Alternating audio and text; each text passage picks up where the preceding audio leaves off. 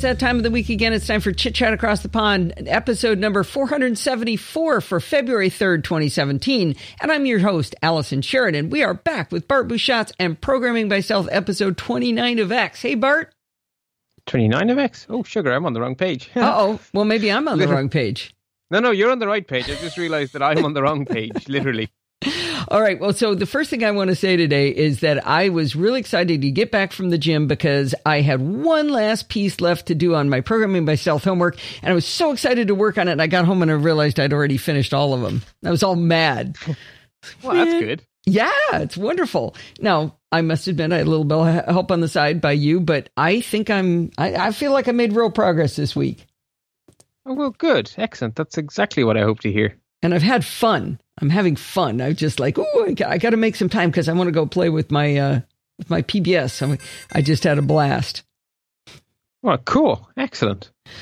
Um, so before we even get stuck into looking at a sample solution to our homework, I actually want to take a, a slight detour and say that I, well, I think we both arrived at a conclusion during this week, and that conclusion is that the PBS playground is not big enough for the kind of stuff we're doing with it now. It's we've outgrown it, huh?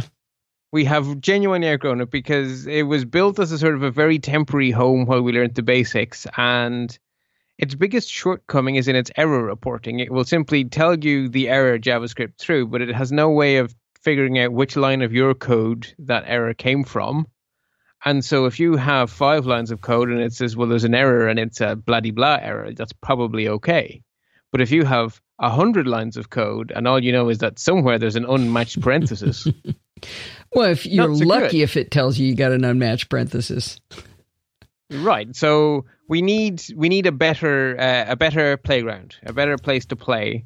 And I'm actually kicking myself for not having thought of this weeks ago, uh, because we actually have a perfectly good answer we've already used it to play around with uh, the uh, JSDoc commenting stuff. It's Node.js, which is a command line based JavaScript interpreter. Ah. So we actually installed Node together. Yeah. But Node Node is over at nodejs.org. It's free, open source, and cross platform, which meets all of our boxes. Yeah, yeah very easy to install. If you go there, you're going to find an installer for your operating system offered to you. There'll be two big green buttons.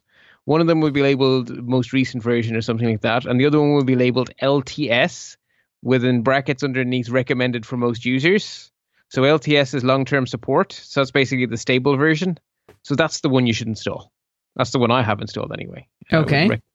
You know, when a website tells me I think most users should do this, I, I believe it. At least start there.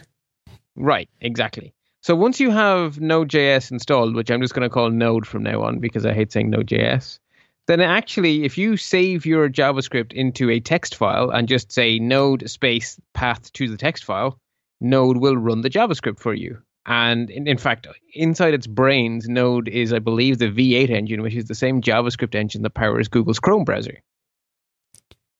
Oh, so it, okay. Yeah, I mean JavaScript is JavaScript, right? It doesn't have to be in a browser. So the V8 engine, actually, I'm pretty sure it's V8 that powers Node. But either way, it's got the brains of a browser on the command line. Is one way of looking at it. So we simply say node space name of file enter, and Node will run the file. And if there's errors, it will tell you error on bloody blah error on line blah. It will show you the line, and it will put a little caret under the bit where it just completely lost the plot. That doesn't mean that's exactly where your error is, but that's where JavaScript just ceased to understand. So if you left out a curly brace somewhere, it may not get confused until a little bit further down when it meets another one or something, but that will be the point that the compiler gave up. There will be some text, there will be a line number. So you're much more armed, much better armed for dealing with bugs in your code than you are in the playground, which just tells you it went wrong somewhere. So, in case anybody hasn't been following along closely, uh, um, it's real easy to do this. You type node space and then drag your file name straight out of the Finder into the terminal and hit enter. And it spits out everything that it would have spit out at the bottom if it had run and tells you what's wrong. That's uh, that's yeah. pretty cool. Yes.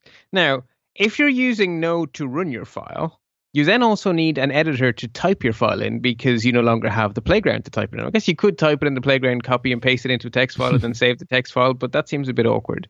So you should probably have a programming editor of some sort. And the only actual requirement is that it write plain text files, not formatted text files, so not Word.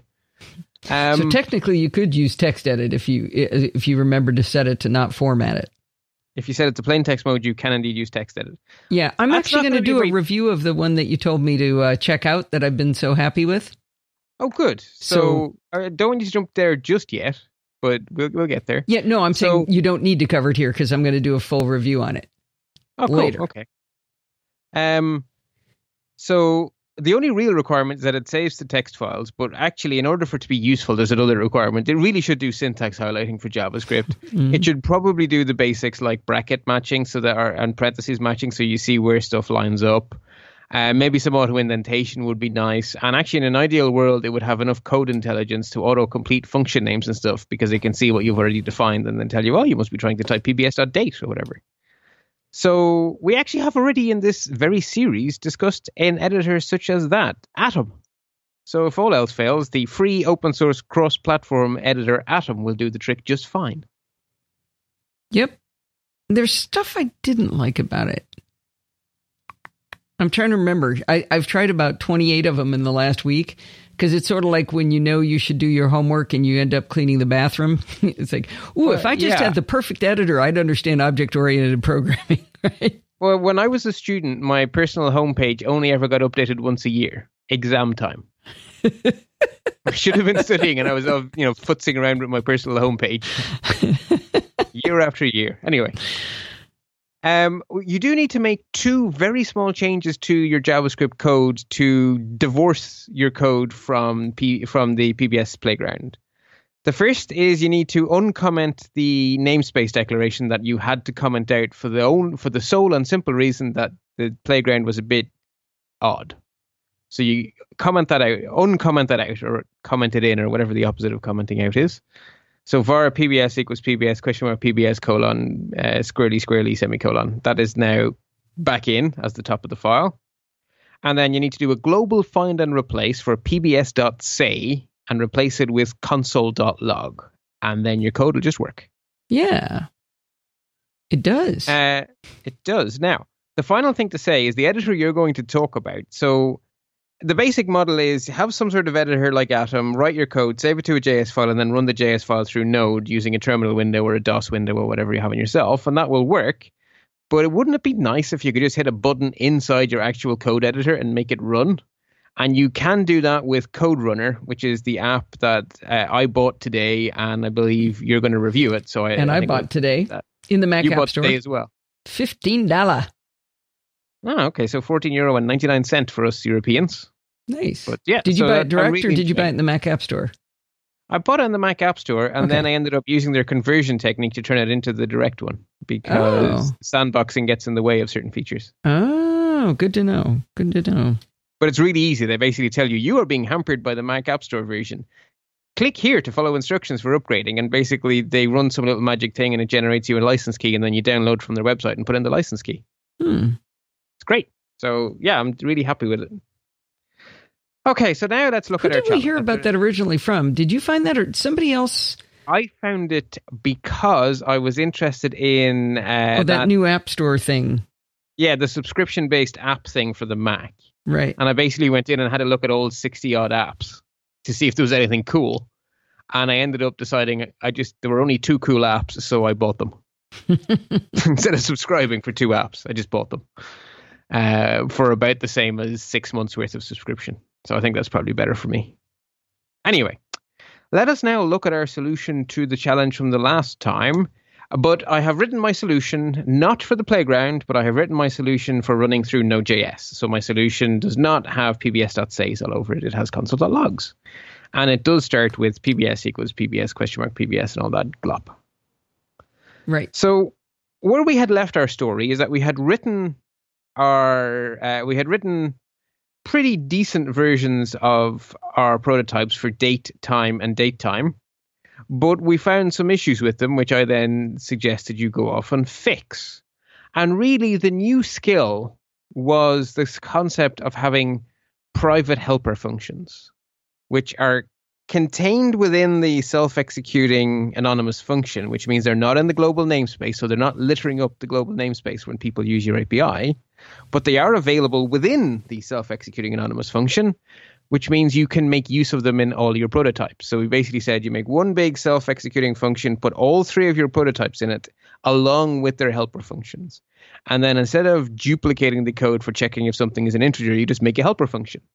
And instead of duplicating your code for padding zeros in front of things that are less than 10, you just use your helper function and so on and so forth. So that was the skill I had hoped to teach.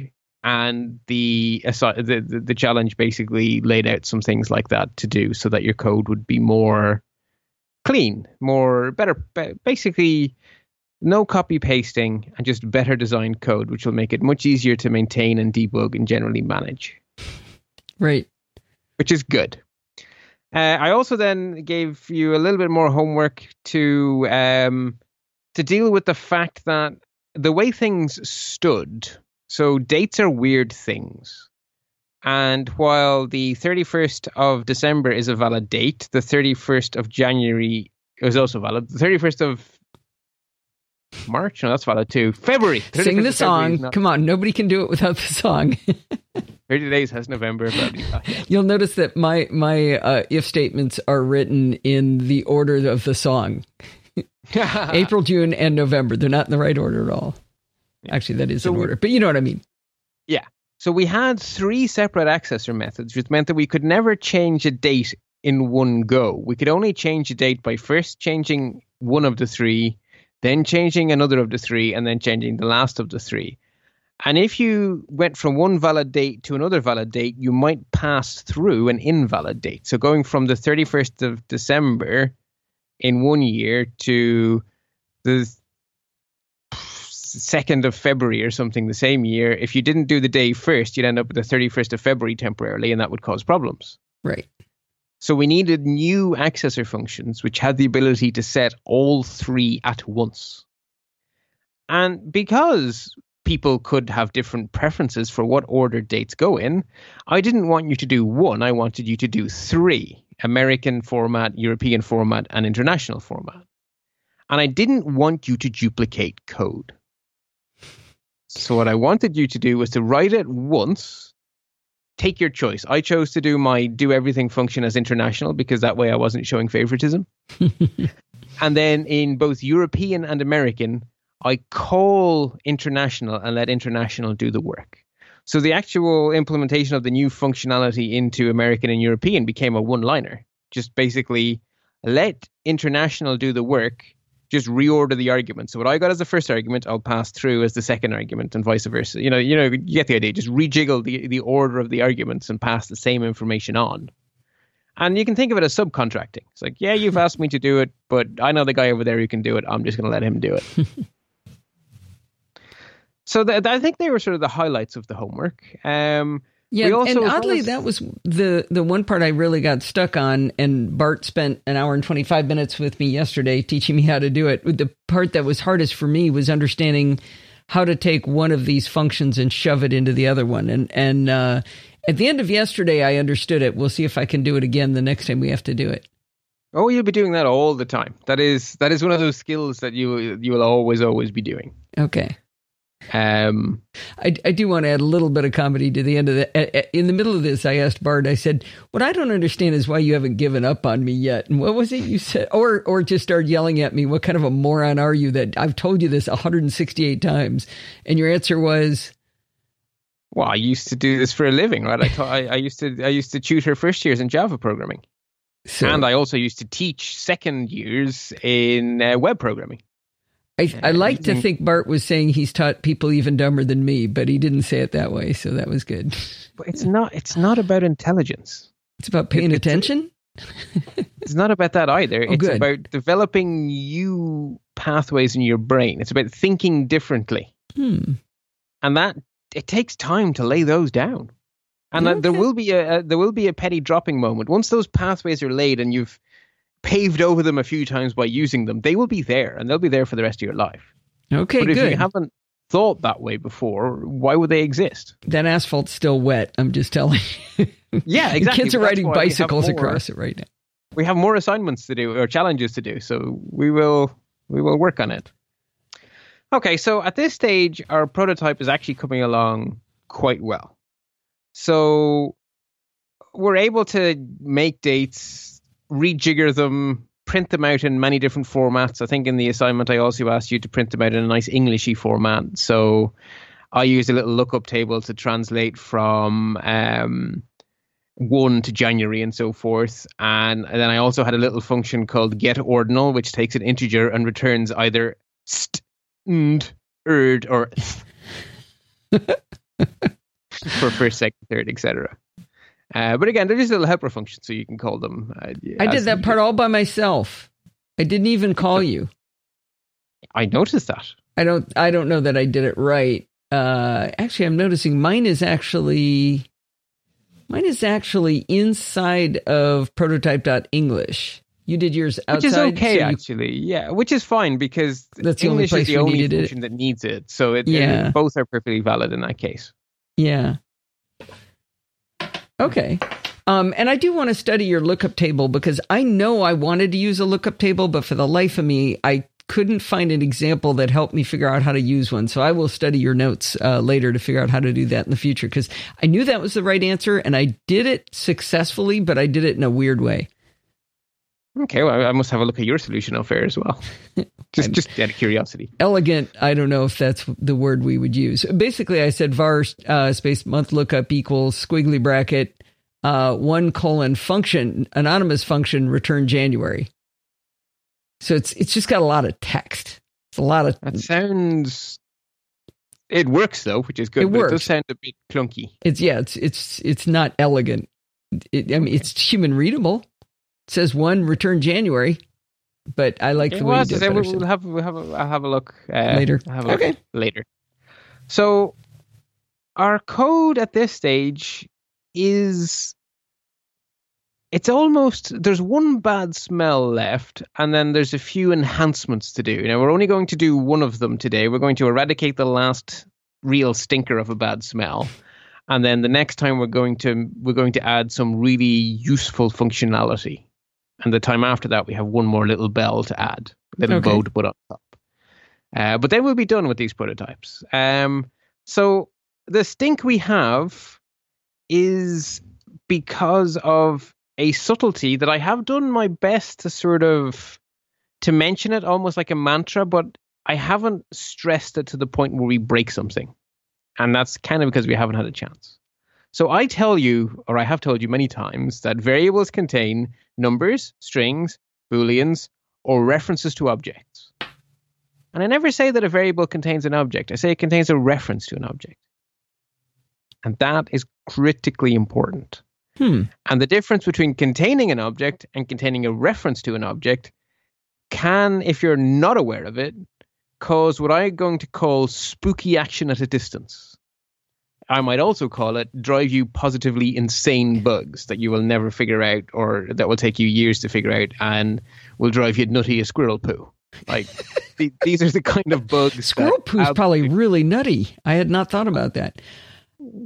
That was the most uh, work-friendly analogy I could come up with. There you go. I had many So- others, but Uh, say say again. What is what is this distinction?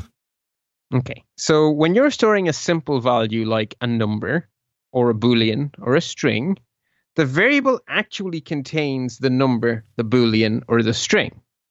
But when you assign a variable equal to an object, what the variable actually contains is a reference to that object. Think of it like a house address. I haven't put Allison's house into the variable x. I have put the address of Allison's house into the variable x. Because the variable can't really contain something as massive as an object. I mean, objects could, in theory, contain gigabytes of data, in theory. Um, in reality, they probably contain less, but they could be any size, so they can actually fit into a variable. So what JavaScript actually does is it sets away a little bit of RAM, and then it takes the address of that little bit of RAM, and it puts that address as the value of the variable. Can you So give an example of a variable that we've where we've done this? var x equals new pbs.time. Anytime you see, anytime you make an object, you are using a reference. You have no idea that you are because it looks like you're just doing an assigns equal to. So you said that var x, in our case, we were doing it yesterday. You were saying P, uh, Bart's birthday, whatever. Var x mm-hmm. uh, equals new PBS dot time. You said x was an object, so it is an right, object. So but, x is actually a reference to an object. Okay. So for all intents and purposes, x behaves like the object. But it is. But it does not contain it. It doesn't contain it. It contains a reference to it, and this. So I think becomes, you said it was an instance of, didn't you? It contains a reference to an instance of. So oh, the no. object is an instance of a prototype. So the ob- right, So the object is an instance of a prototype. Every object mm-hmm. belongs mm-hmm. to a prototype that created it. Otherwise, it doesn't come into existence. Um, and that instance is your object, and you will give that instance a name by saying some variable becomes equal to that object. But you think you're saying becomes equal to that object because that's what it looks like. But you're actually saying becomes equal to a reference to that object. And where this really starts to come into play is when you put one object equal to another. So let's first look at behavior for normal things, non objects, plain old data. Now, this example is going to look like I'm stating the blindingly obvious, but I genuinely want to state the blindingly obvious to show you how objects are different. So, let's say we have a variable called x and we may, we assign it equal to the value 4. You mean it becomes 4? Yes, so we yeah, so x is assigned equal to 4 becomes 4 whatever whatever okay. phrase we had for that. We then say console.log initial value of x x then we say var y becomes equal to x. And then we say the value of y was set equal to x. And then we show what y is, and y we would imagine will also be 4. And then we say y plus equals 10. So y becomes equal to whatever it was with 10 more stuck on the end. And then after we do that, we just print out the values of x and y, and x is still 4, but y has become 14. So this is utterly unsurprising. And if you run it, you will see that that's exactly what happens. X at the end is 4 and Y is 14. So there was no connection created between X and Y. A copy of the number 4 was put from X into Y. And then afterwards, when you altered Y, it had no effect on X whatsoever. And that's what you'd expect. Yes? Yes, yes. Yes, I mean, th- th- don't look for something subtle here. There's yeah, nothing okay. subtle here. right? I am stating the blindingly obvious. The thing is, when we try to do something similar with variables, it no worky like that. Sorry, with objects, it it doesn't work like that because what gets copied is not the object because the object isn't in the variable. The reference gets copied. So you end up with two variables containing the same address, the same reference. So when you mess with x, you're also messing with y because x and y are not two copies of the object, they're two copies of a reference to the same object. So those have become connected to each other and they can cause what I call spooky action at a distance. So I'm going to illustrate this with a similar example, but this time it doesn't go the way intuition would have you believe. So var x becomes equal to new pbs.time 17 comma 30. So home time for me. Console.log, x represents the time, and then we say x dot time 12. And that will print out 5.30 p.m. Okay. var y becomes equal to x. Then we have a console.log stating what is hopefully the obvious. Y represents the time. Y dot time 12. Typo in show notes for. Oh, okay. So that on line four there, it should be y dot time twelve. Right. It'll be fixed by the time they see it. Okay. Fixed by the time they see it.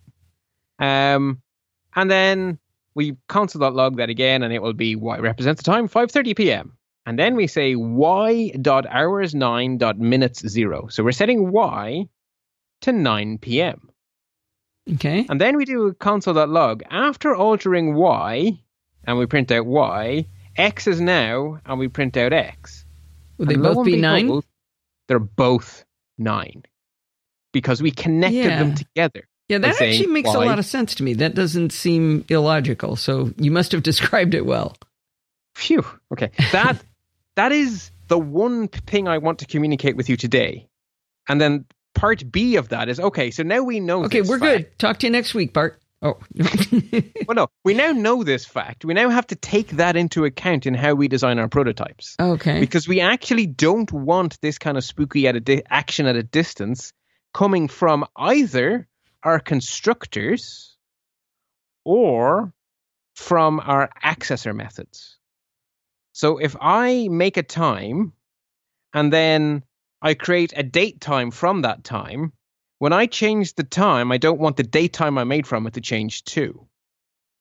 We need to find a way of actually copying objects so that when you use an object as the input to a constructor, you're not permanently connecting those things together.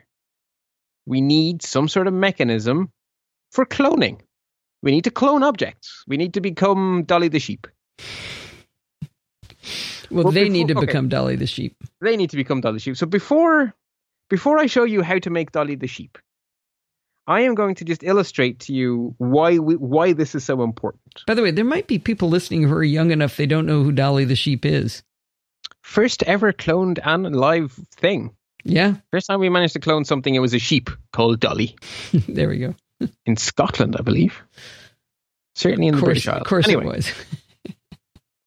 so we have here a little piece of code that looks very simple on its face. So var t equals new pbs.time 5 comma 0 so 5 p.m Mhm. var d equals new pbs.date 1 comma 5 comma 2015 which is the 1st of may 2015 for reasons i don't even remember and then we say var dt becomes equal to new pbs pbs.date time d comma t.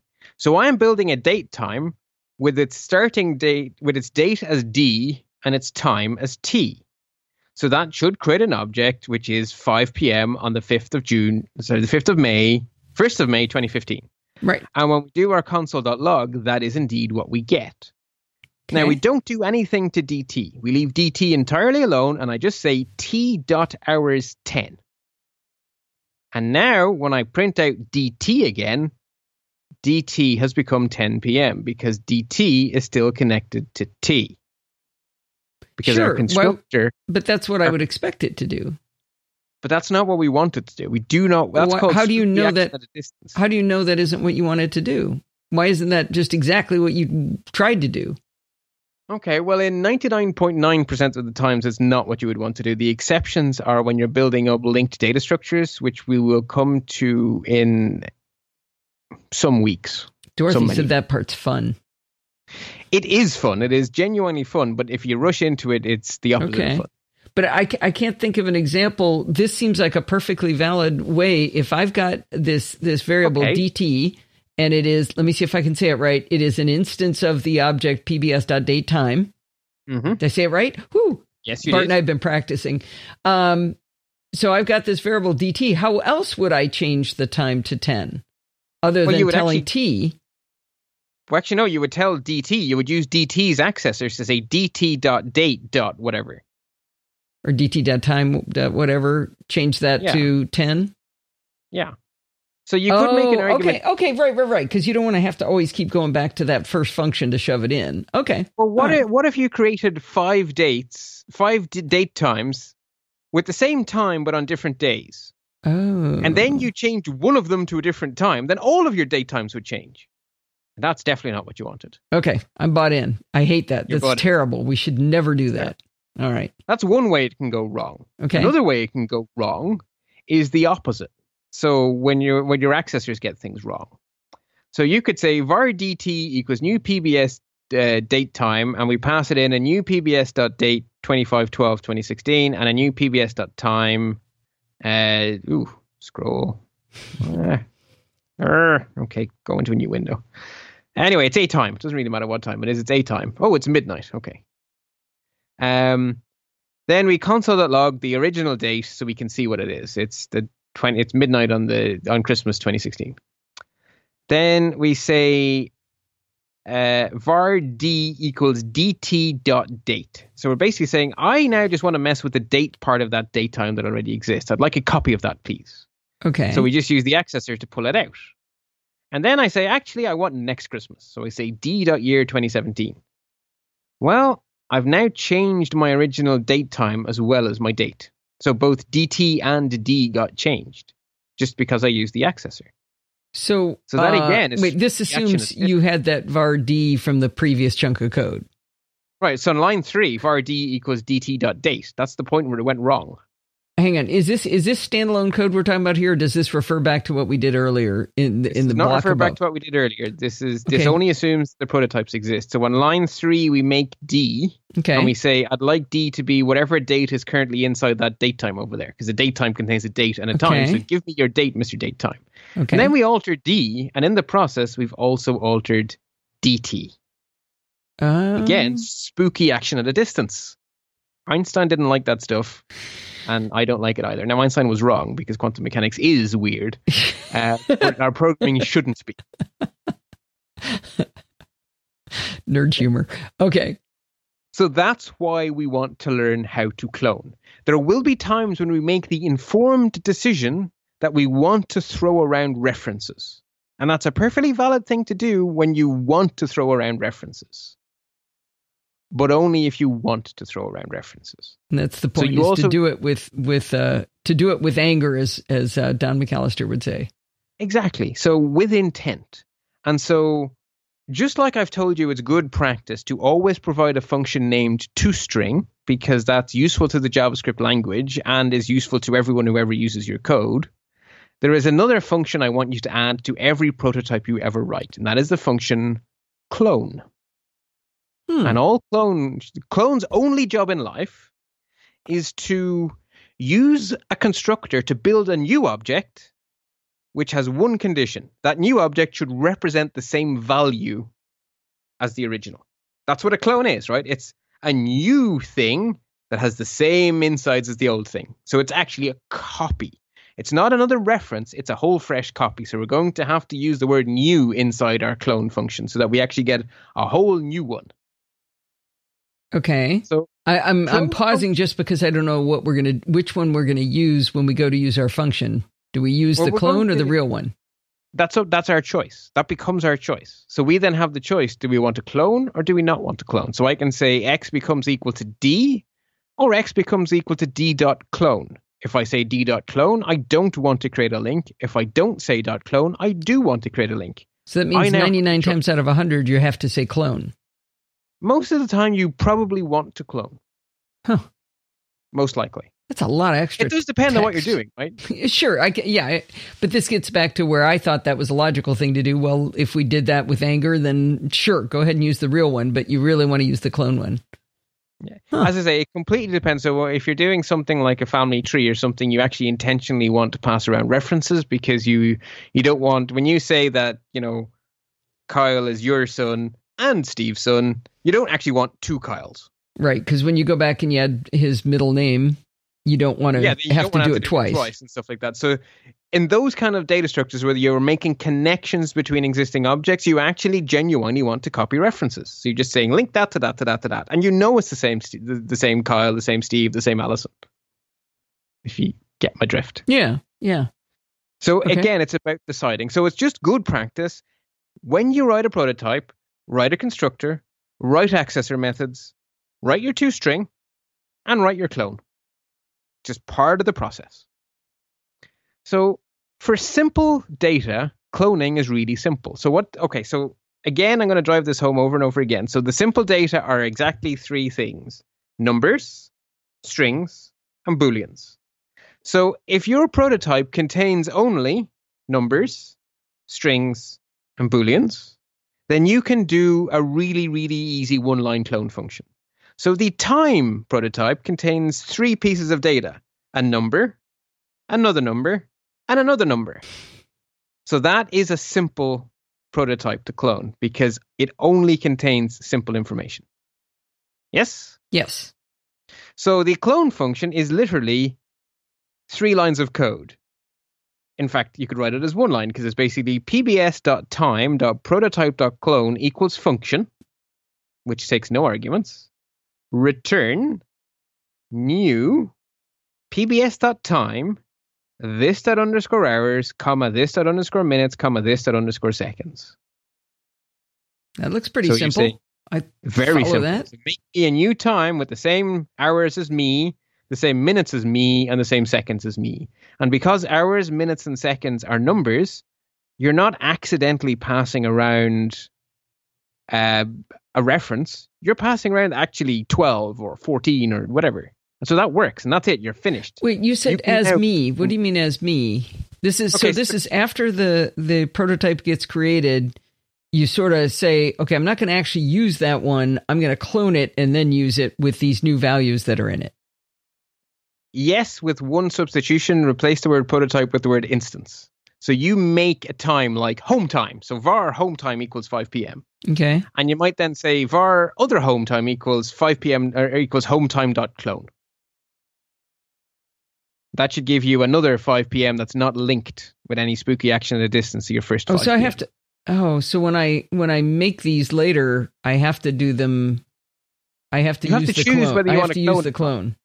If you want Mm. to clone. So if you want to say that Allison's Right, home but- time is the same as Steve's home time, don't clone. Okay. If you want to say that Steve's home time is a copy of Allison's home time, do clone. When I want a copy, I clone. So th- you don't just define this clone function uh, in the in the code. You also, when you use it, you have to say, "I want to use the clone, not the real one." Yes, yeah, so you define the clone function in your code and you use it every time you want to copy. Okay, Hmm. So you basically, exp- if I don't say clone, that's a pretty big smell. it is a pretty big smell that we had no cloning, wasn't it? Yeah. So time is easy and date is also three numbers. So I'm not going to do date for you. That's part of your homework. So I'm going to assume that date and time now have clone functions. Wait, uh, say we- that again. You, why is date any different? Well, it's not, is what I'm saying. Oh, okay. Goody. Repetition. Therefore, it's an exercise to the listener Okay. because a date contains three numbers. They're just named differently, okay. but the concept is the same. So I'm going to leave that as an exercise. I'll, don't worry, I'll, I'll list your homework together at the end, but we're Okay. going to pick up little pieces of it as we go. So we can use this clone function now that it exists. So we can say var t1 equals new pbs.time 5 comma 30, var t2 equals t1 dot clone. So that's how you use it. So what it Do is you I have want to make T1 first? Oh yes, you can't clone something that doesn't exist. Like you can't clone imaginary imaginary things.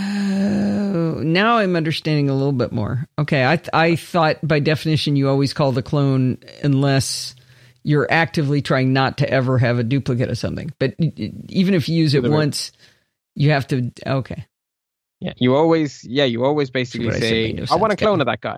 okay, So T2 is now a clone of T1. Okay. So I console.log the two of them, and lo and behold, they're both 5 p.m. I then say T1.hours 9, T2.hours 4. If they were still linked, they would have both changed to 9 and then both changed to 4.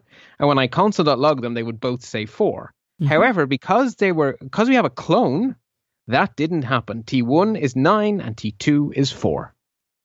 It worked. okay, okay, Clone. makes sense. So again, date is exactly the same principle. Leave it for you. But date time is not, because date time contains two pieces of information a date and a time, an object and another object. So that does not meet my definition of this is simple. It meets my definition of this is a little bit more complicated. Don't worry, it's not horrendous. Can It's can we say it bit- contains a PBS date and a PD, PBS dot time?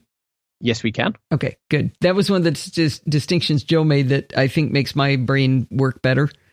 Good. Okay, we'll do that. Okay, I, I think I was trying to, but I may not always succeed. sure.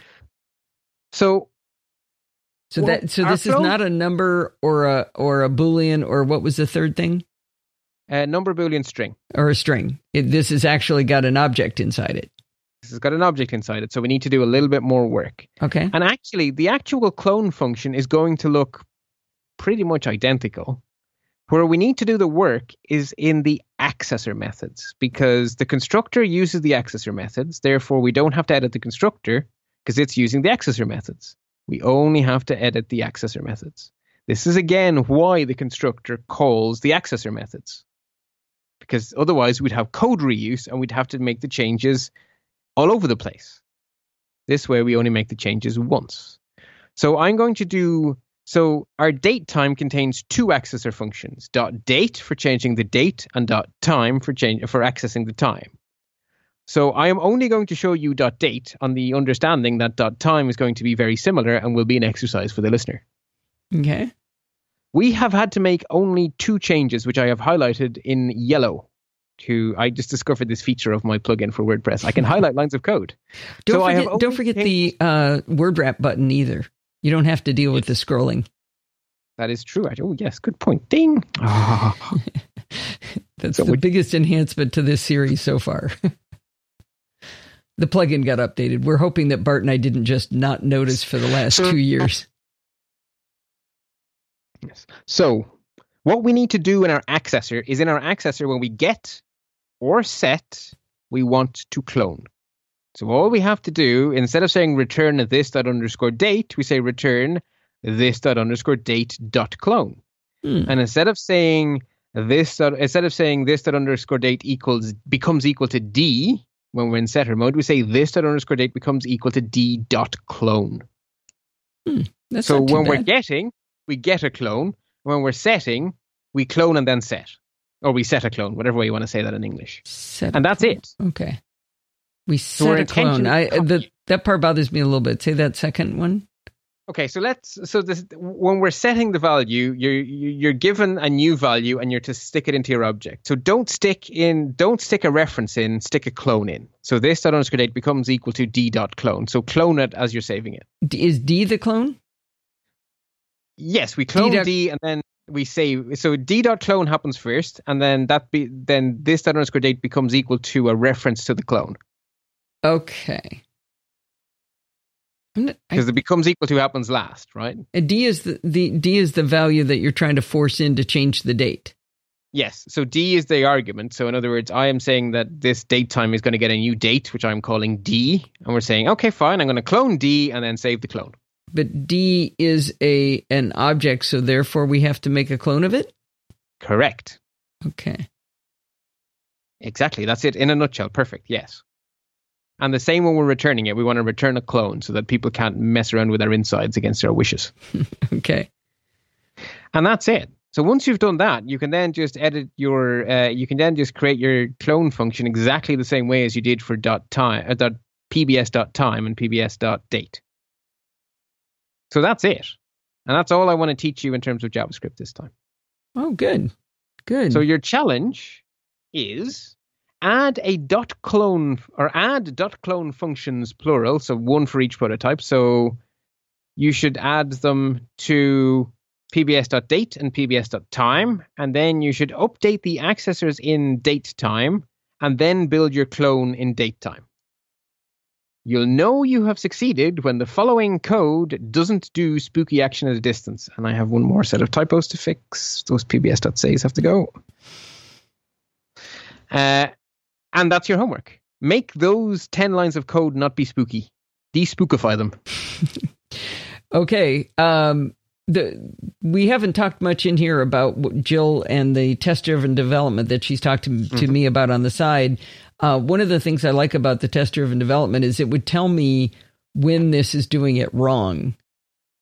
Like this is what I think yes. it should do. What does it do? And I, I still need to figure out how to represent that to the uh, to the class because it's it's pretty cool stuff. I think we probably actually should have a dedicated um, Session on right now I'm in a flow of thought, so I'm not going to interrupt the flow of thought. But I think when this flow finishes, I think actually we should just take an entire PBS episode and talk about this idea of test-driven development. Good, good, good, good. I would really like that because I've been trying to figure out how to do it without you because I'm really excited about it and I use it a lot, but I can't figure out what show I would shove it into. like just do my own little chit chat with myself. if I could get Yeah, Jill on the show, but uh, that's not going to happen. it's a way of thinking, and it it's a way of thinking that's not particularly useful if you're doing five line made up examples. It's still it's not useless. I can hear Jill shouting in her iPad. yeah. Oh, I like it even on that because I, I was able to get your your test to run when it was wrong, but it's because I didn't understand what it was supposed to be doing. It was running and it would go, "Here's a date," and I it looked like it worked to me, but then I didn't. Then I had to sit back and think, okay, what did I think it should look like? Yeah, oh sugar, that should have been the first of April, but it was the fourth of January. Yeah, yeah. Or I, I mean, I, I told it it was the thirty fifth of February, and it said, "Yep, That's fine. I'm no good." problemo. But what I needed it to say was, "Well, no, you shouldn't have gotten an answer to that." Okay, that cool. Have, that should have thrown an error. So yeah. Uh, so no, I definitely want to talk about that be, because I mean these prototypes we're doing are not huge, right? They're not earth-shattering prototypes, They're giant and they're really hard, and I love them. They're because I can do them now.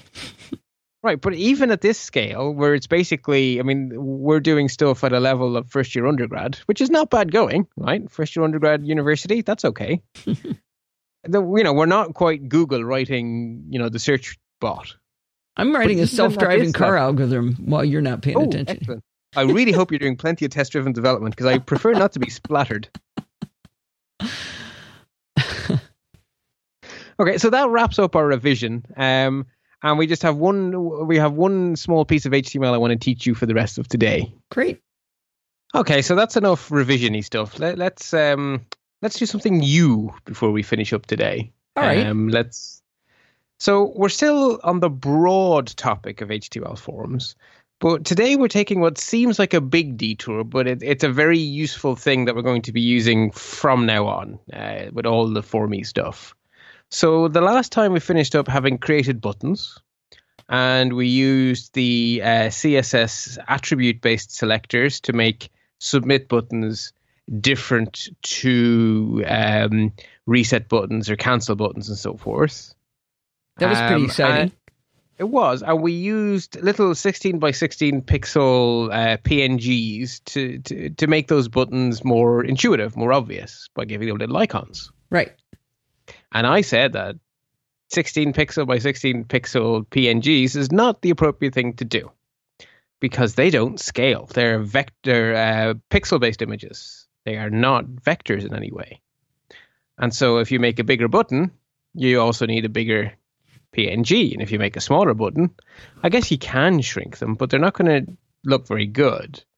So you really do want something that's a bit less pixely. So you want some kind of icon. And this is a common problem. So unsurprisingly, all the great minds of the world have come together and come up with a solution. Uh, the solution is both complex and trivial. So it's complex to create one of these icon sets, and it's trivial to use one. So Oh, luckily, okay. we're here to use. Oh, good, good. I don't need more headbendy stuff today. Exactly. So these they tend to be called glyph icons or uh, glyph icon sets or iconic fonts. Huh. And what these do is they combine a whole bunch of technologies together. So they combine scalable vector graphics, web fonts, and CSS to produce easy to create little icons or easy to use little icons. So actually building you, you- the idea is not a million miles away from the old Wingdings font in Windows 3.1. Oh, yeah, yeah, yeah. So you're using what, as far as a browser is concerned, is a font to make icons. And you can do it yourself if you plan on learning lots of skills, which I'm not. Um, or you can buy beautifully done commercial ones. Probably the leader of the pack there is a company called Glyphicons, as in glyph icons all smushed together. Uh, but luckily for us, we live in a world where there's lots of free and open source stuff. So there is a nice free open source uh, glyph icon set known as Font Awesome. So they've got Great a name. sense of humor too. We've got a sense of humor too. Now, if you go to the webpage at the moment, you're going to get a big ad asking you to fund their next version. So they, it, it may make you think this is a commercial product, but if you actually watch the video, they explain that no, no, no, we're still free and open source. But if you want to help us out making the next iteration of this great font, you can support us now, and then you get free access to extra stuff, which is all cool. I mean, any way you can fund open source is good by me. So the, the although it may not appear at first glance, uh, Font Awesome is free and it is open source. Oh, okay, cool. And that's what we're going to use for this series. But not a bad idea to support them if you get great value, right? Absolutely. So right now we're on version four of the Font Awesome icon set, and version five is in development. So we'll be using four, um, and yeah, we'll use it for the entire series. So from now on, we're going to have this as another tool. So just like jQuery is something we now just include, we're also going to start just including Font Awesome because it's pretty awesome. So if you're going to use this for real, for yourself, for a real project you're actually working on, you should create an account for yourself on Font Awesome's Content Delivery Network or CDN because unlike jQuery, there isn't a single URL for a specific version of Font Awesome. Instead, you create an account and then you choose some options and you get given a custom URL just for you. Now, it'll work on every browser, right? Because this is client side stuff, but it's for you to use in your websites. And you can go into that control panel at any time and change your settings, and magically the stuff delivered to the browsers changes. So you hmm. would build. So if you were doing like a particular website, you might create a link for that website, and then you could keep that website locked at version three of Font Awesome forever. And then you're working on another website, you create another link which is locked at version four forever. That kind of thing. So kind of like so what we were doing with jQuery, but you have to have this custom URL. Yeah. And so okay. it's, it's a bit easier to manage because if you want to upgrade a website, you go into that website's custom URL and up, and just tick the box and say, actually, no, I'm going to change you from three to four, and then that website gets upgraded. So it's it's a nice way of managing your integration, actually. But for this series, there's no need to get so complicated. I have created a link for PBS. So as far as you're concerned, because this is not a real thing we're doing, this is just us playing around you can copy and paste the a little bit of code in the show notes, and that will get you font awesome. So okay. it's just a link rel equals style sheet href equals font awesome, and then some random gibberish, which is my unique code for my particular URL. Okay, and that's okay uh, for us to use yours, huh? Absolutely. That's so. It's basically it's the URL I have created for PBS. Oh, okay. It's specifically for this. Okay. So I'm not going to use that for anything I do for real because then I can't, you know, that that that just wouldn't be a good idea. So this is just for PBS. Uh, there's also two variants of Font Awesome. There's a JavaScript flavor and a pure CSS flavor. The JavaScript flavor does some extra automation that I don't want to do, at least for now. So we're going to use the plain old, no, just a plain old simple CSS variant. Okay. So basically, we include that CSS file and then we have Font Awesome at our disposal. So how do we make an icon with Font Awesome?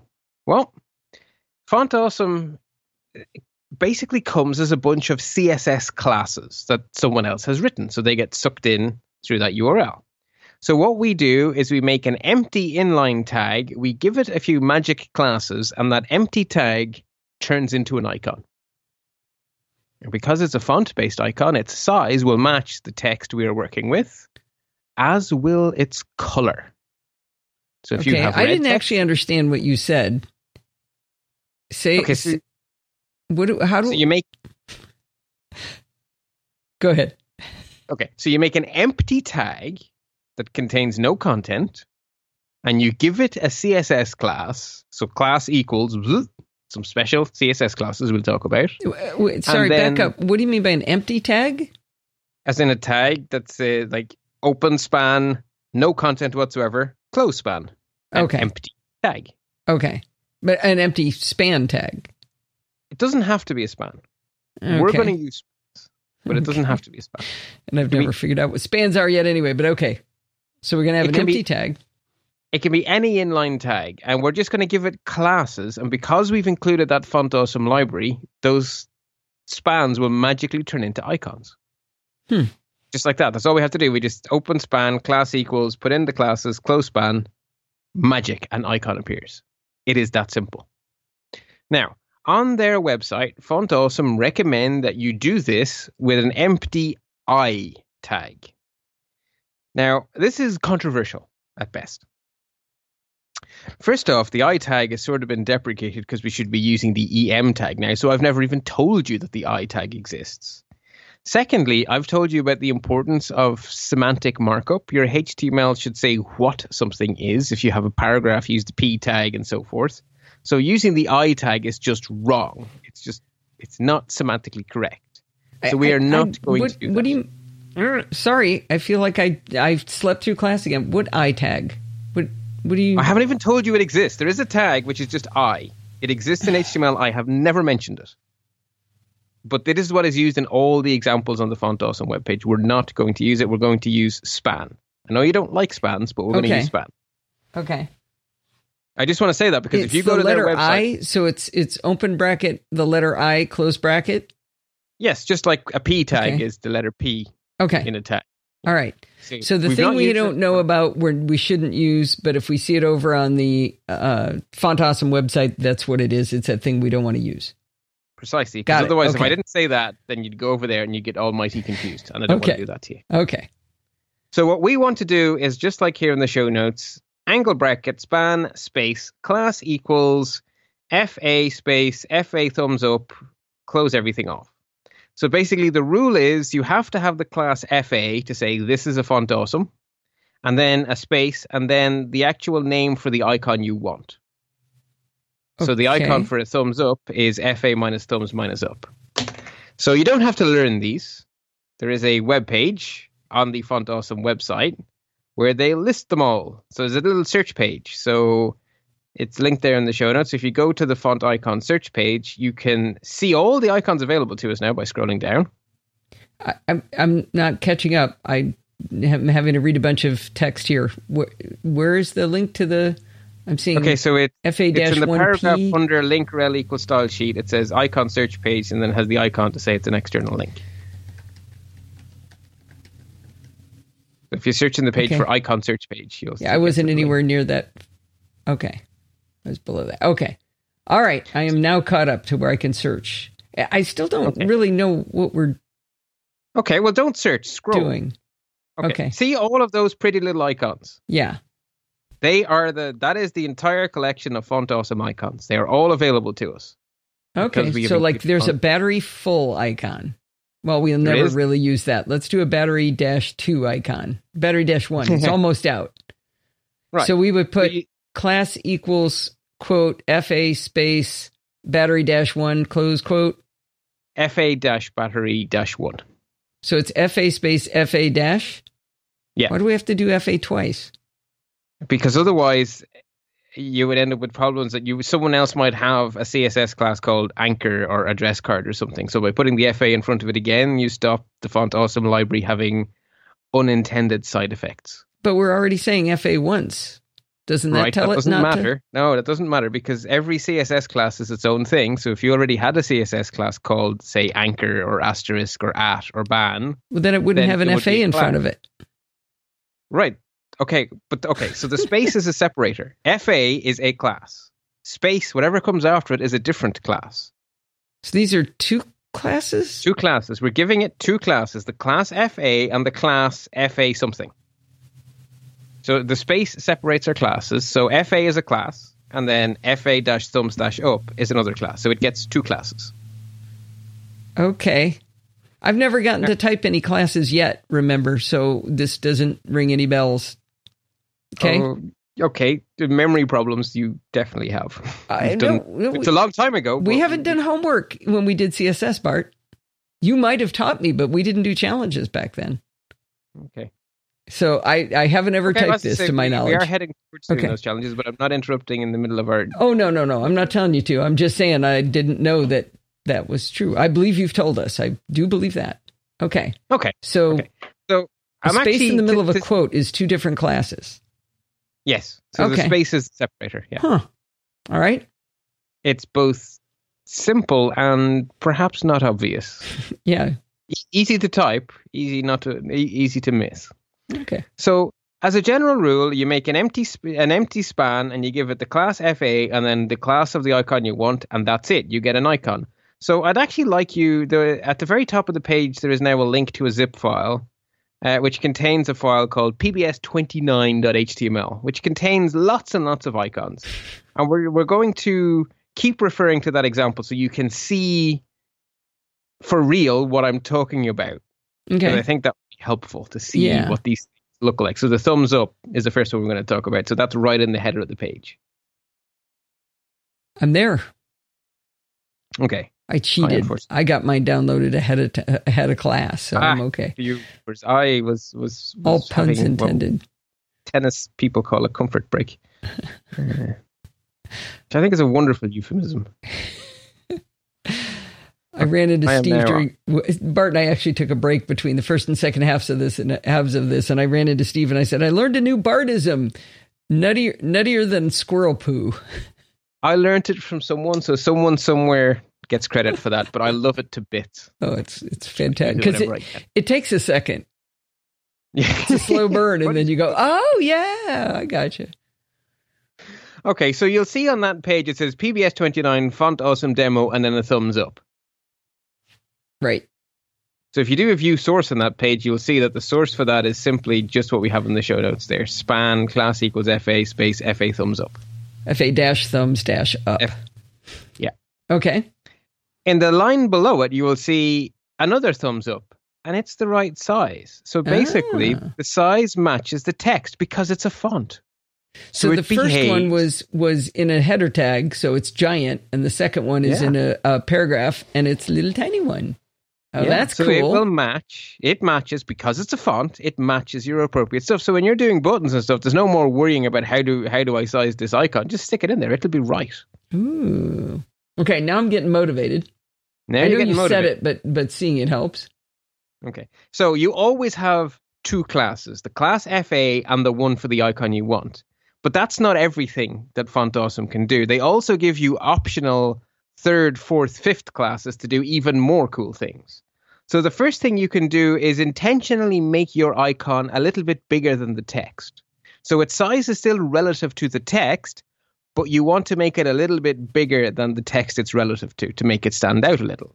And so the class for that is FA-LG, which you remember as Font Awesome Large. Okay. And then obviously someone after between version one and version two or something went, but I want it like bigger. And then someone else went, I want it like bigger, bigger, bigger, bigger. So they added FA2X, FA3X, FA4X, and believe it or not, FA5X. And bigger So- than that, just stop it. Yeah. So you can see on the third example, you have a bullhorn which is a little bit bigger than the text, and then we have a bullhorn that's just stupid big. That's so that's LG is the first bullhorn, and 5X is the last bullhorn. What else I like is if you do a command plus on a browser and increases the font size, it increases the size of that bullhorn to be even sillier. Yeah, because it's tied to the font. So in, indeed, in terms of screen magnification, that's another advantage you get from tying it to the font. And it's still smooth. And it's still smooth because it's vector based. Yeah, it's not getting I'm I'm getting it to where it's You most of the size stupid, of the screen. stupid, stupid, stupid. Yeah. Nice and smooth. Now, the other thing is because it's text, even though it looks like a bullhorn or whatever, it will obey the color CSS properties that you give your text. So, therefore, you can do things like on the second line where we have our three battery icons battery full in green, battery half in yellow, and battery empty in red. Hmm. Just, we can make text red, so we can make these icons red. And he has done that by saying class equals FA FA dash battery dash half, and then style equals color orange. Yeah. Hmm. So you can make them any color you like. And they will just match the color. So if you have a red paragraph and you just stick one in, well, it'll become red because the whole paragraph is red. It behaves just like text. That's pretty cool. Then there are special classes for rotating the icons if you Oh. wanted your bullhorn to point up. And they are FA minus rotate minus 90, minus 180, and minus 270. So you can see on the fourth paragraph, we have lightning bolts going in all four directions. I don't Yeah, know why lightning would go up from the ground, but it can if you rotate it. Doesn't it go up from the ground? Technically speaking, I believe a leader goes up, which then triggers the large bolt to go down. Okay. I was So going to which say. of those is the bolt? right. Um, also, as you can see, I made the lightning bolt orange because, well, I can. so I did. you can also mirror and flip. So some things will look wrong if rotated. So you can flip those either vertically or horizontally. So that's FA dash, uh, let me just make sure I say it right. Flip FA dash flip horizontal and FA dash flip dash vertical.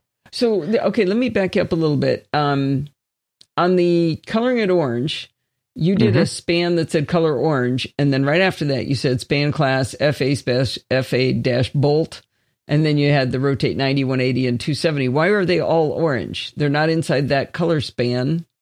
Well, they are because the color span wraps around this, the four spans for each lightning bolt. So just like you can Why? make a whole paragraph. Oh, because it's got a slash span afterwards. Sorry, didn't see that. I thought the slash span was up on that top line. No. Okay, nah, totally makes So it's sense. literally contained within. Yeah. Yeah, yeah, yeah.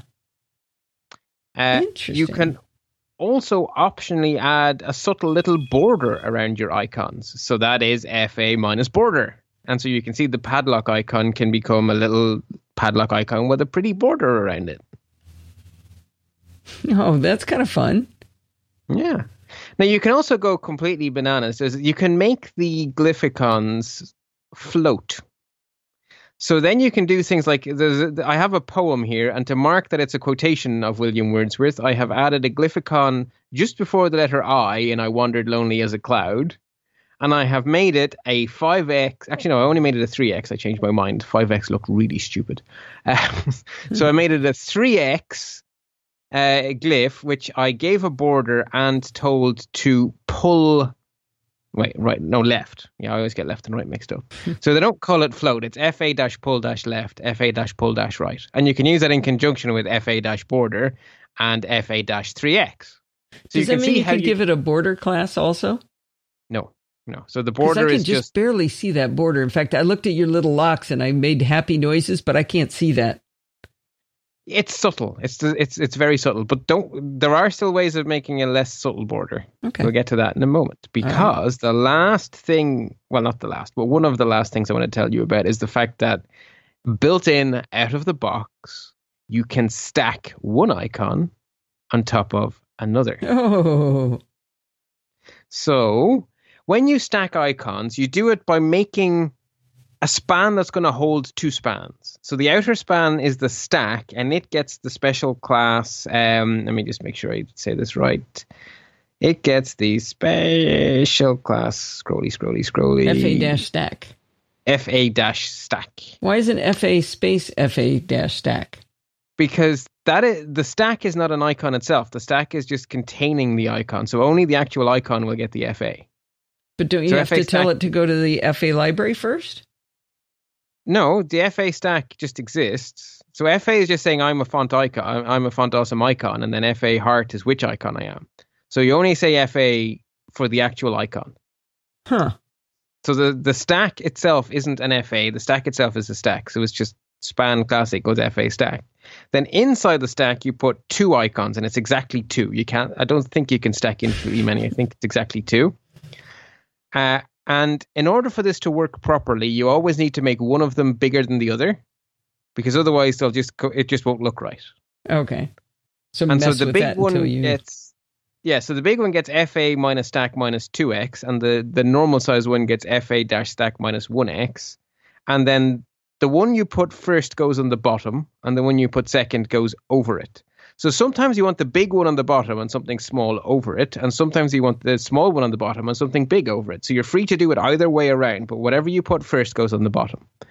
Uh, and you can also invert one of them so that whatever is trans- is present becomes not present, and whatever is basically they're all silhouettes. So you can flip the silhouette around. Oh, okay. By inverse, it means make it white versus black, or or blue orange? versus basically color versus not color Okay, because they're silhouettes. okay, right, right. So, as an example, I can have a big love heart with a small Apple logo in front of it. and so you can see the code for that in the thingy. So, it's basically the outer span is class FA stack, which contains a span of class FA, FA heart, FA stack 2x. So, in other words, the one on the bottom is big.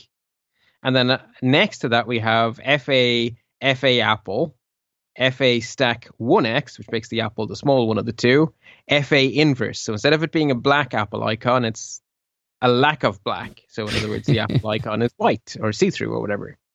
So we have a love heart with an apple taken out, which is cute. yeah. However, to be honest, the most common reason you would want to stack icons is to put a ban sign over something.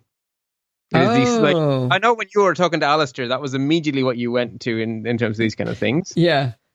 So you can give a color to one or the other, just like you can any other icon we've done. So in this case, what you actually want is the little icon on the back, which is in this case a camera, and the big icon in front colored red. And so you can see the code for that as well, which is again sort of as you would expect. So span FA stack, and you can make the entire stack big by giving it the class FA5X or FA3X or whatever. So we take the entire stack and grow it. And then inside there we say FA, FA camera, FA stack 1X. So the camera's on the bottom and it's the normal size. And then we say after that FA, FA ban, FA stack 2X, style color colon red. And that gives us the bigger sign across the camera. Hmm. So that is a vector based no camera icon. I like you it. and plus it gets bigger, bigger, bigger, bigger, bigger. By the way, I went and made your heart red instead of black. You, okay, great, perfect. So you're you're following along perfectly. Look at me experimenting. So square square O. Are we ever? Oh, I skipped square- ahead. Sorry, we're not to that one yet. square, uh, yeah, square outline is a, is an empty square. So uh, Okay. yeah, I just realized that my example goes in one order and my show notes go in the other. So I'm following my example. I should have been following my show notes. Oh, okay. So, as well as using the icons just within text, just as you would, you can also, they actually have provided you with some extra helper classes to use the icons as the bullets in a bulleted list. Oh wow. So, anything in that massive library you can turn into a bullet in a bulleted list, which is really fun. Didn't we do So- that a long time ago when I wanted like little piggy faces or something? Yeah, we used images Yeah, okay. and they didn't scale. This way they scale. So, and I'm going off to search to see if they have a piggy image. They probably do. They got a cow. Well, if they have a cow, they must have a pig. No, big they don't have a pig. Oh, I've got to pay for the professional one. Okay, keep going. Yeah. so to make a, a bulleted list with these kind of icons, the first thing you do is you, you go to the UL tag defining the unordered list, i.e., the bulleted list, and you give it the special class FA minus UL. Oh, So you're oh. saying to the Font Awesome library, this whole list here is going to be funny. And then inside each LI, you make your icon as normal, but you give it an extra class, FA minus LI. yeah, that makes sense. That will move the icon to the point where the little listy thing should be. yeah. And so then you can make something like a checklist. So I have the underpants gnome checklist. Step one, steal underpants. Tick. Step two, hmm. Step three, profit. And as is always the case with the poor underpants gnomes, they only ever get as far as step one, steal underpants. So um, I had a question, but I was stuck laughing. Oh, uh, does it matter the order inside the class? Could you say FH uh, check square O and then FA and then FALI? Or does it have to be in that order? The order is irrelevant. Okay. That's, Wouldn't make that's- any yeah. sense, but actually, to me, I would always want to put FA first. Somehow, it bothers me that it's not. But but actually, no. It's I should probably learn it this way because FA-LI has nothing to do with calling the font awesome library because FA-LI is not a font. Right. Is that FA-LI is basically saying Or none, this is not part of making the icon. This is part of making the whole icon behave, move itself somewhere Okay. it shouldn't ordinary wouldn't ordinarily be, so that it looks correct as a list. Um, and so that's that's a pretty good rundown of Font Awesome. So now that we know all this, let's circle right back to where we left off last time, and let's redo our buttons. But this time we're not going to use little PNGs. We're going to use little Font Awesomes. ah, this is little why you didn't want us to have homework doing it the wrong way. Right. The yes, hard 'cause way, we're not should quite say. at the stage. We're not quite at the stage where we're doing things properly. So once we are at the stage where we're doing things properly, then I want you to start repeating, because I want you to in to weld into your brain the right, way to do things. Don't practice the wrong way. Got it. Right. So our code is actually superbly similar to last time. I basically copied and pasted the whole lot, and then I just went in and found the IMG tags and replaced them with span tags, and gave them the class FA FA minus refresh for the reset icon, FA FA minus remove for the cancel icon, and FA FA minus save for the save icon. Hmm. And lo and behold, we got nice little icons. Look at that. I got to go find the thing to make them big so I can see what those are. So that is what I want to teach you today. So pbs29.html shows all this in action and it's available in the zip file. And that's sort of where we're done for today. But I, I do want to give you a sneak peek of where we're going. So next time we're going to continue with our dual track approach. So we're going to again look at the look at your homework basically, uh, and my sample solution to to the homework. And then we're not going to solve a bad smell next time because all the stinkiness will be gone. What we are going to do is add another important type of functionality. Basically, a, a lot of prototypes you create represent something which is in some sense comparable. So dates and times can be greater than or less than each other in terms of being before or after. They could be the same as each other. So we really need to write functions to allow us to say, is this date the same as that date? Is this time before or after that time? And right now, our prototypes have no way of doing comparison. You can't compare two times and see if they're the same. You can't say that five o'clock is after four o'clock or not. You, you, we don't have, our, our prototypes can't do that. Huh. And they should be able to do that. So we're going to make them be able to do that next time. Interesting. And then so that'll be track one. And then our parallel track is these glyph icons. We now have them working as pretty things for sighted people to see.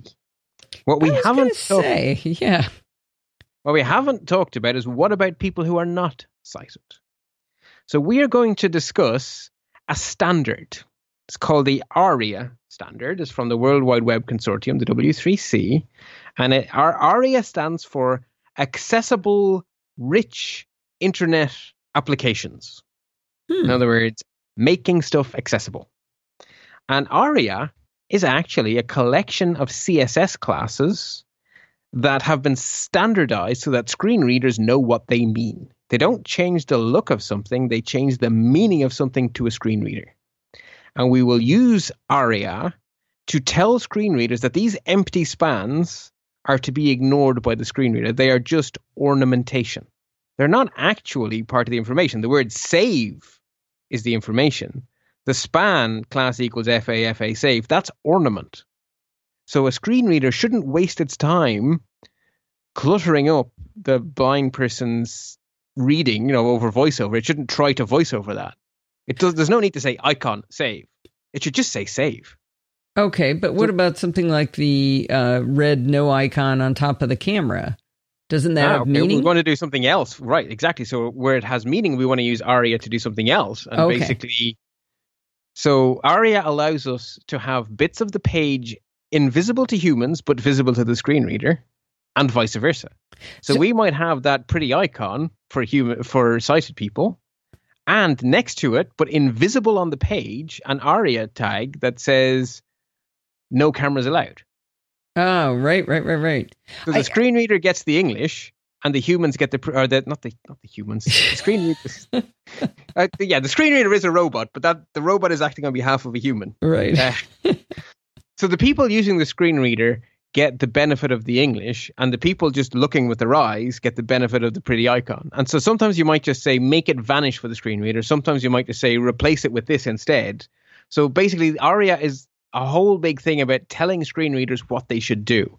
And so, as we're developing our web forms, we need to be cognizant of people with accessibility needs. So, we need to make sure that anything we do to make our form more friendly to sighted people, at the very, very, very, very least, doesn't make our form worse for unsighted people or for people with visual, uh, you know, visual issues of some sort, because right. that would be terrible if we make it worse. Well, and, but and not only should we do no harm, we might even try to be actively helpful.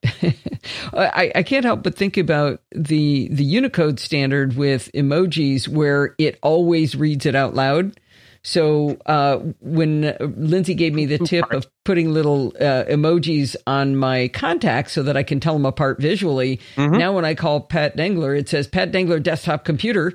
And when I call Lindsay, it says Lindsay smiling face with halo on top you know, and, and, every member of my family or my good friends have these funny names when it says it out loud. Well, that doesn't actually add value in a if you think about that as being like a screen reader, right? Right, exactly. So if you were doing some sort of web interface where you were making heavy use of these glyphicons to to ornament stuff, you just you would really like time. exactly. You'd really like voiceover to just skip over them. Yeah, and that's what we're going to learn how to do. We're not going to learn the entire ARIA standard. What we're going to do is basically we're going to introduce the concept and how it works, and then as we go, we're going to meet more of the standard. So over the next many weeks, we're going to learn about more things we can do to help make things accessible. So I want to just next time I just want to teach you the sort of the big picture. Here's how the whole thing hangs together, and then we'll meet the little individual pieces as we go. Very cool. Well, this has been a really fun episode. It took us uh, four hours to record it, elapsed time, but uh, I had fun in both pieces of this. I like this dual track thing. This is this is really neat. Learning new stuff, but still, you know, grinding away, getting the repetition going on JavaScript. This is fun. Yeah, it's been an interesting experiment, so I'm glad to see that's working out. Um, and uh, yeah, well, you have more homework to do, so that's more fun. And until next time, happy. Wait, what do I say on this one? Happy computing? I think be. so. I think so. Try it again. until next time, happy computing. I hope you've enjoyed this episode of Chit Chat Across the Pond. We are now supported by Patreon, so if you go over to podfeet.com slash Patreon, you can pledge your support to the show in weekly installments. If you don't have money to spare, I understand that. And it would be great if you used our Amazon affiliate links when you buy things on Amazon anyway, and a little bit of money goes to help the show. I love feedback, so please send me email at allison at podfeet.com. And you can join in our Facebook group over at podfeet.com slash Facebook and our community at podfeet.com slash Google Plus. Thanks for listening and stay subscribed.